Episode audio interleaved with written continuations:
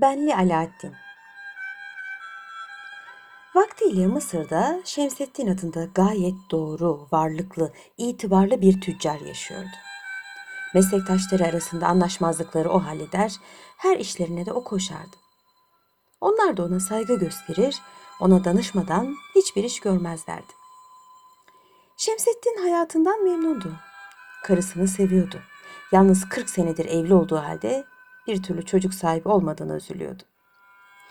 Hele meslektaşlarının dükkanlarına uğradıkça yanlarında bulunan çocuklarını gördü mü içi sızlıyor, böyle bir nimete erişemediği için de üzüntüye kapılıyordu. Bir gün derdini bilgin arkadaşlarından birisini açtı. O da ona bir ilaç verdi. Tüccar Şemseddin bunu kullanınca tesirini gördü. Senesi geçmeden nur topu gibi bir oğlu dünyaya geldi. Şemseddin bu çocuğun güzelliğine, sevimliliğine, hele her iki yanağındaki benlere hayran kaldı. Ona Benli Alaaddin adını koydular. İyi büyümesi için dadılar, hizmetçiler tutuldu ve delikanlılık çağına girinceye kadar evden dışarı çıkarılmaması herkese sıkı sıkı tembih edildi. Sabah oluyordu. Şehrazat burada masalına ara verdi. Ertesi akşam da bıraktığı yerden şöylece yeniden anlatmaya başladı. 291. Gece Aylar yıllar geçti. Alaaddin aslan gibi bir delikanlı oldu. Bir gün annesine babasının nereye gittiğini sordu. Annesi de dükkanına gitti cevabını verince delikanlı babasının ne iş yaptığını sordu. Kadın oğlum bilmiyor musun dedi. Babam büyük bir tüccardır. Mısır'a gelen bütün mallar onun elinden geçer. Yanında yüzlerce kişi çalışır. Alaaddin sinirlendi. Babamın işi bu kadar büyük olduğu halde neden beni bir kız gibi evde bırakıyor? Niye beni dükkanına götürüp tüccarlara tanıtmıyor? Yarın Allah göstermesin ona bir hal olursa yerine kim geçecek? Kadın cevap verdi. Tabii ki sen geçeceksin. Evde büyüdüğü halde çok iyi okumuş olan Alaaddin acı acı güldü. Fakat beni tüccarlar tanımıyorlar. Babamın kimden alacağı var? Kime borçlu? Ben bilmiyorum ki. Beni şimdiden işe alıştırması lazım gelmez mi? Kadın oğluna hak verdi. Akşam kocası gelince ona her şeyi anlattı. Şemsettin oğlunun bu sözlerinden memnun oldu. Ertesi gün onu yanına alarak dükkana götürdü. Tüccarlara tanıttı. Sabah yaklaşmıştı. Şehrazat tatlı bir gülümsemeyle burada sustu. Ertesi akşam da bıraktığı yerden tekrar anlatmaya başladı.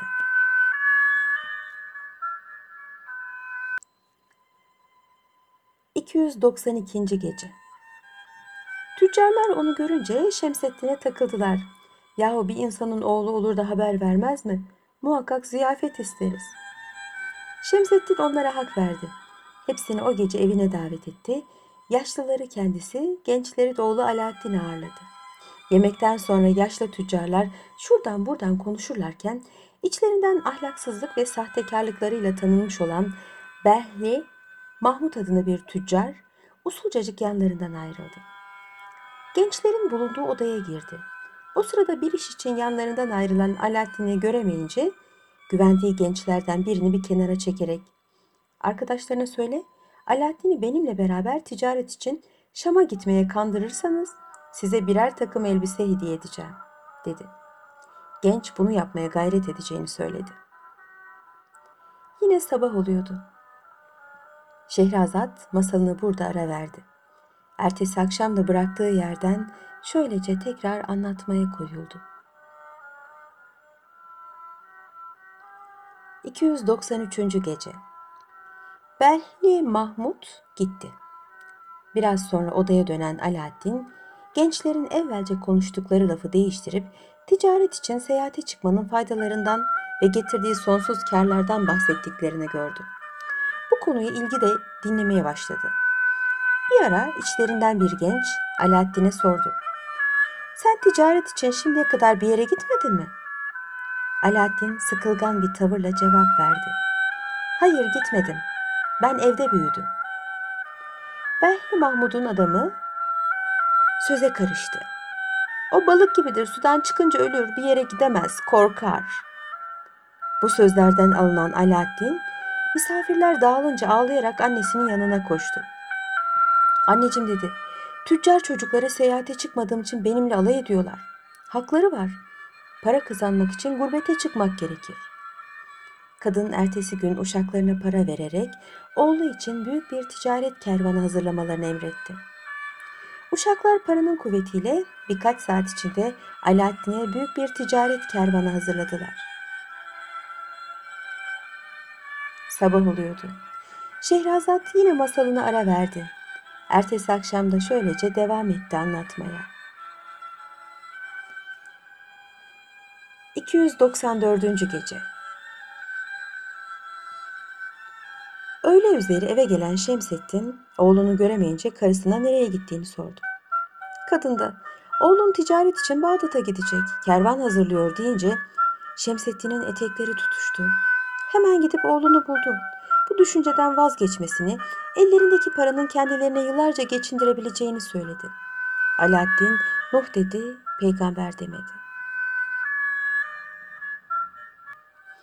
Babasının teklifini reddederek ben de para kazanacağım. Hazırdan yemek hoşuma gitmiyor diye diretti. Şemsettin oğlunun katli kararını vermiş olduğunu anlayınca dükkanından ona biraz daha mal verdi ve adamlarından iyi bir kervancı olan Kemalettin'i yanına kattı. Bağdat tüccarlarına verilmek üzere de birkaç mektup yazdı. Oğlum dedi, madem ki seyahate çıkmayı kafana koydun, Allah yolunu açık etsin. Yalnız dikkat et. Geçeceğin yollar civarında Aslanlar Vahası adında bir yer vardır. Orası çok tehlikelidir. Orada konaklama. Köpekler Vadisi'nden de geçme. O tarafta eşkıya yatağıdır. Sabah oluyordu. Şehrazat burada masalını ara verdi. Ertesi akşamda yeniden anlatmaya koyuldu.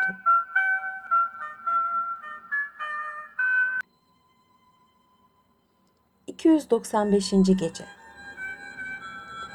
Alaaddin babasının elini öperek öğütlerinden ötürü teşekkür etti ve atına binip Kemalettin ve adamlarıyla beraber yola çıktı.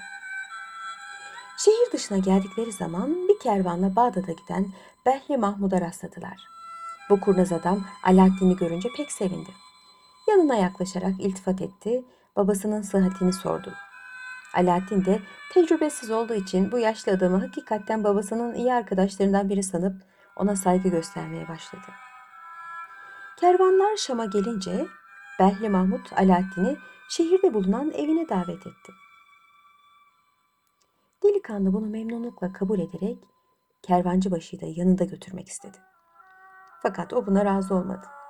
Birkaç gün sonra kervanlar Şam'dan kalkıp Halep'e yollandılar.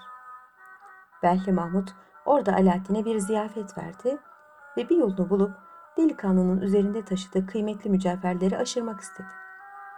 Bunun farkına varan Alaaddin, işi şakaya boğmak isteyen Behli Mahmud'u tersleyerek onun yanından ayrıldı. Olup bitenleri kervancı başı anlattı. Kemalettin, Şam'dayken onun davetine gitmek istemediğimin sebebi budur dedi. Bu herif namussuzun biridir. Ona güvenilmez. Fakat ne yapalım onun kervanıyla beraber yola çıkmak zorundayız. Çünkü böylelikle emniyetle seyahat etmiş oluruz. Ayrı gidersek eşkıya baskınına uğramak ihtimalimiz var. Alaaddin ne olursa olsun ayrı seyahat edeceğini söyledi. Kervancıbaşı Alaaddin'e söz dinletemeyince Mahmud'un kervanından ayrılmak zorunda kaldı. Sabah olmuştu. Güzel Şehrazat daha anlatayım mı gibilerinden hükümdar Şehriyar'ın yüzüne baktı. Böylece yarıda kalan masala ertesi akşamda şu şekilde devam edildi.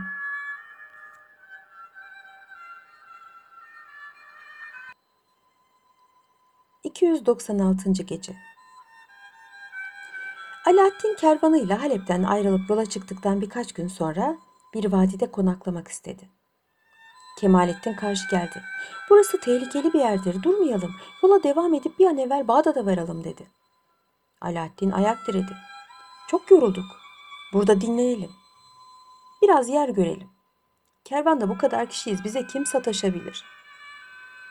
Kervancı başı başını sallayarak ben size vereceğim öğüdü verdim dedi. Ne isterseniz onu yapın. Alaaddin develerini durdurttu. Kervan halkına bulundukları yerde konaklamalarını emretti. Bir aralık etrafı yoklamak maksadıyla kervanın yanından biraz uzaklaştı. Çok geçmeden tepeden tırnağa kadar silahlı, izbandut gibi birkaç süvarinin kendilerine doğru gelmekte olduğunu gördü. Kervancı başının yanına gidip bu gelenlerin kim olduğunu sordu. Kervancı başı parlayan mızrak uçlarından ve kılıçlardan gelenlerin iyi niyet beslemediklerini, bunların eşkıyadan başka bir şey olmadıklarını anlatmakta hiç güçlük çekmedi. Korku ve heyecanla Alaaddin'e dönerek cevap verdi. Bu gelenler yol kesen haydutlardır. Bunların elebaşıları Aclan adında merhametsiz bir adamdır. İster istemez ölünceye kadar kendimizi koruyacağız. Kemalettin bunu söyledikten sonra kılıcını çekerek gelenleri karşıladı. Eşkıya reisi silah kullanma fırsatını vermeden onu mızrakla cansız yere serdi. Alaaddin bir tarafa sinen kervan halkının da aynı akıbete uğradıklarını görünce güya kendisi de ağır yaralıymış gibi ölüler arasına uzandı. Haydutlar kervanı yağma ettikten sonra çekilip gittiler. Biraz uzaklaşınca reisleri acılan bu kervanın nereden geldiğini sordu. Adamlarından biri Halep'ten gelmekte olduğunu tahmin ettiğini söyleyince adamlarına seslendi. Zannedersem kervanın sahibi sağ kaldı. Gidip onu bulun ve sağ bırakmayın. Sabah oluyordu. Şehrazat burada masalını ara verdi. Ertesi akşamda bıraktığı yerden tekrar şöylece anlatmaya koyuldu. 297. gece. Bunun üzerine birkaç kişi kervanın soyulduğu yere döndüler. Yerde kanlar içinde yatan ölüleri mızraklarıyla rastgele yerlerine vurarak yoklamaya başladılar. İçlerinden biri de yerde ölü gibi yatan Alaaddin'den şüphelenmişti. Fakat tam onu öldüreceği sırada ayağını bir akrep soktu. Acıyla kıvranarak oradan ayrıldı. Böylelikle Alaaddin canını zor kurtardı. Haydutlar uzaklaşmışlardı. Birkaç saat sonra Behli Mahmud'un kervanı oraya geldi. Alaaddin'in kervanının soyulduğunu ve kervan halkının kılıçtan geçirildiğini gördü. Mahmud ölüler arasında Alaaddin'i aradı. Sağ bulunca sevindi. Ona yeni elbiseler giydirip onları kimin bu hale koyduğunu sordu. Alaaddin içini çekerek karşılık verdi. Haydutların baskınına uğradık. Mallarımızı yağma ettiler ve başta kervancı başımız Kemalettin olduğu halde bütün adamlarımızı öldürdüler. Behli Mahmud genci elinden geldiği kadar avuttu. Onu bir katıra bindirdi. Tek başına kalan Alaaddin kötü niyetli Mahmud'la beraber Bağdat'a gitmek ve onun evine girmek zorunda kaldı. Sabah oluyordu. Hükümdar Şehriyar güzel karısına yarın akşam devam edersin diyerek yerinden kalktı. Şehrazat da ertesi akşam şöylece anlatmaya başladı. 298. Gece Bağdat'a vardıkları zaman Behli Mahmud genç tüccar oğlunu oradaki büyük konağına davet etti. Alaaddin kendisine iyilik eden bu adamın hatırını kıramadı. Fakat yemekten sonra Mahmud yine kötü niyetini açıkladı. Alaaddin buna sinirlenerek yanından ayrıldı. Fakat gece olduğu için bu tanımadığı şehirde nereye gideceğini şaşırdı. Nihayet önüne çıkan bir camiye girdi. Dinlenmek üzere şadırvanın bir tarafına oturdu. Biraz sonra kendine doğru bir ışığın yaklaşmakta olduğunu gördü.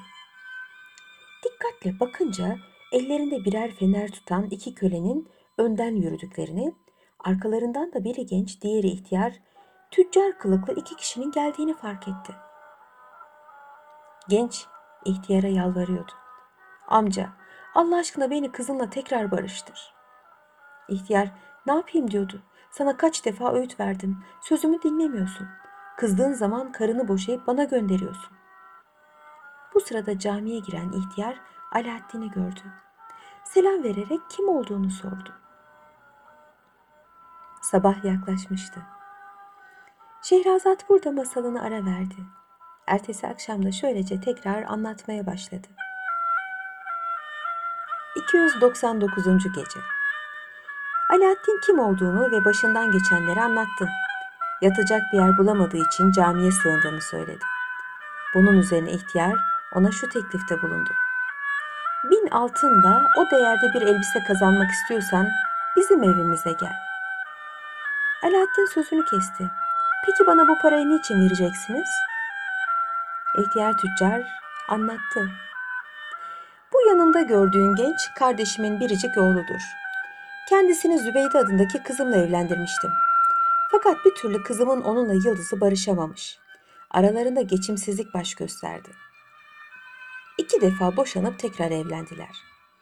Geçen akşam damat kızımı tekrar boşadı. Şimdi bir daha onunla barışmak istiyor. Malum ya, tekrar onunla evlenebilmesi için bir hülleciye ihtiyaç vardır. Sen bu vazifeyi yapacaksın. Bu akşam kızımla evlenecek ve yarın sabah onu boşayacaksın. İşin herkes tarafından duyulmaması için senin gibi yabancı bir adam arıyorduk. Alaaddin kendi kendine. Bu gece caminin soğuk taşları üstünde yatmaktansa güveyi olarak bir gelin odasında yatmak ve bin dinar kazanmak herhalde daha iyidir dedi. Ve ihtiyara teklifini kabul ettiğini söyleyerek onunla beraber eve gitti. Nikahı kıyacak koca orada hazır bekliyordu. Şehrazat tatlı tatlı anlatıyor. Hükümdar Şehriyar da kendinden geçmiş bir halde güzel karısının anlattığı masalı dinliyordu. Bir horoz sesi onları daldıkları hayal aleminden ayırdı. Şehriyar, yoruldun güzelim dedi. Yarın akşam devam edersin. Şehrazat böylece masalına ara verdi. Ertesi akşam da bıraktığı yerden anlatmaya devam etti.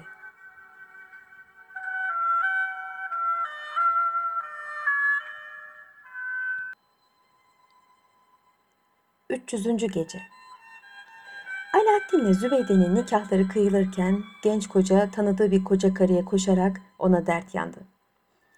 Karımla barışmak için onu bu akşam bir hülleciye nikahladık. Fakat adam çok yakışıklı bir genç. Zübeyde'nin ona aşık olup bırakmamasından korkuyorum. Sen buna bir çare bulursun. İstediğin kadar bahşiş veririm bak. Cadı karı, sen merak etme diyerek hemen Zübeyde'nin yanına gitti. Onu bir kenara çekerek, kızım dedi. Ben seni severim. Elimde büyüdü. Bu akşam seninle evlenecek olan yabancı genç cüzdanlıdır. Sakın ona sokulma. Sonra Alaaddin'i bir kenara çekti. Zübeyde içinde o yolda bir şeyler söyledi. Biraz sonra Alaaddin gerdeğe girdi. Fakat gelinin yanına yaklaşmayarak odanın bir köşesinde oturdu. Dikkatli dikkatli onun hareketlerini kollayan Zübeyde kendi kendine. Koca karı yalan söyledi. Bu yakışıklı delikanlı hasta bir kimseye benzemiyor diyerek onu aşka getirmek için duvarda asılı olan udu eline aldı ve şu şarkıyı söyledi. Mahmur gözlü bir ceylana vuruldu. Deniz gibi coştum, sonra duruldu. O yürürken servi boyun kıskanır. Herkes beni hiç duygusu yok sanır. Sonra Udu bir tarafa bırakarak yaşmağını başından attı ve salına salına Alaaddin'in yanına yaklaştı. Genç onun güzelliğine hayran olmakla beraber utangaç bir tavırla rica ederim bana sokulmayınız. Sizde fena bir hastalık varmış dedi. Zübeyde beyaz mermer sütunları andıran kollarını göstererek sordu. Bak kollarımda bir leke var mı? Sana cüzdanlı olduğumu kim söyledi bakayım? Alaaddin cevap verdi. Dadınız olduğunu söyleyen bir koca karı.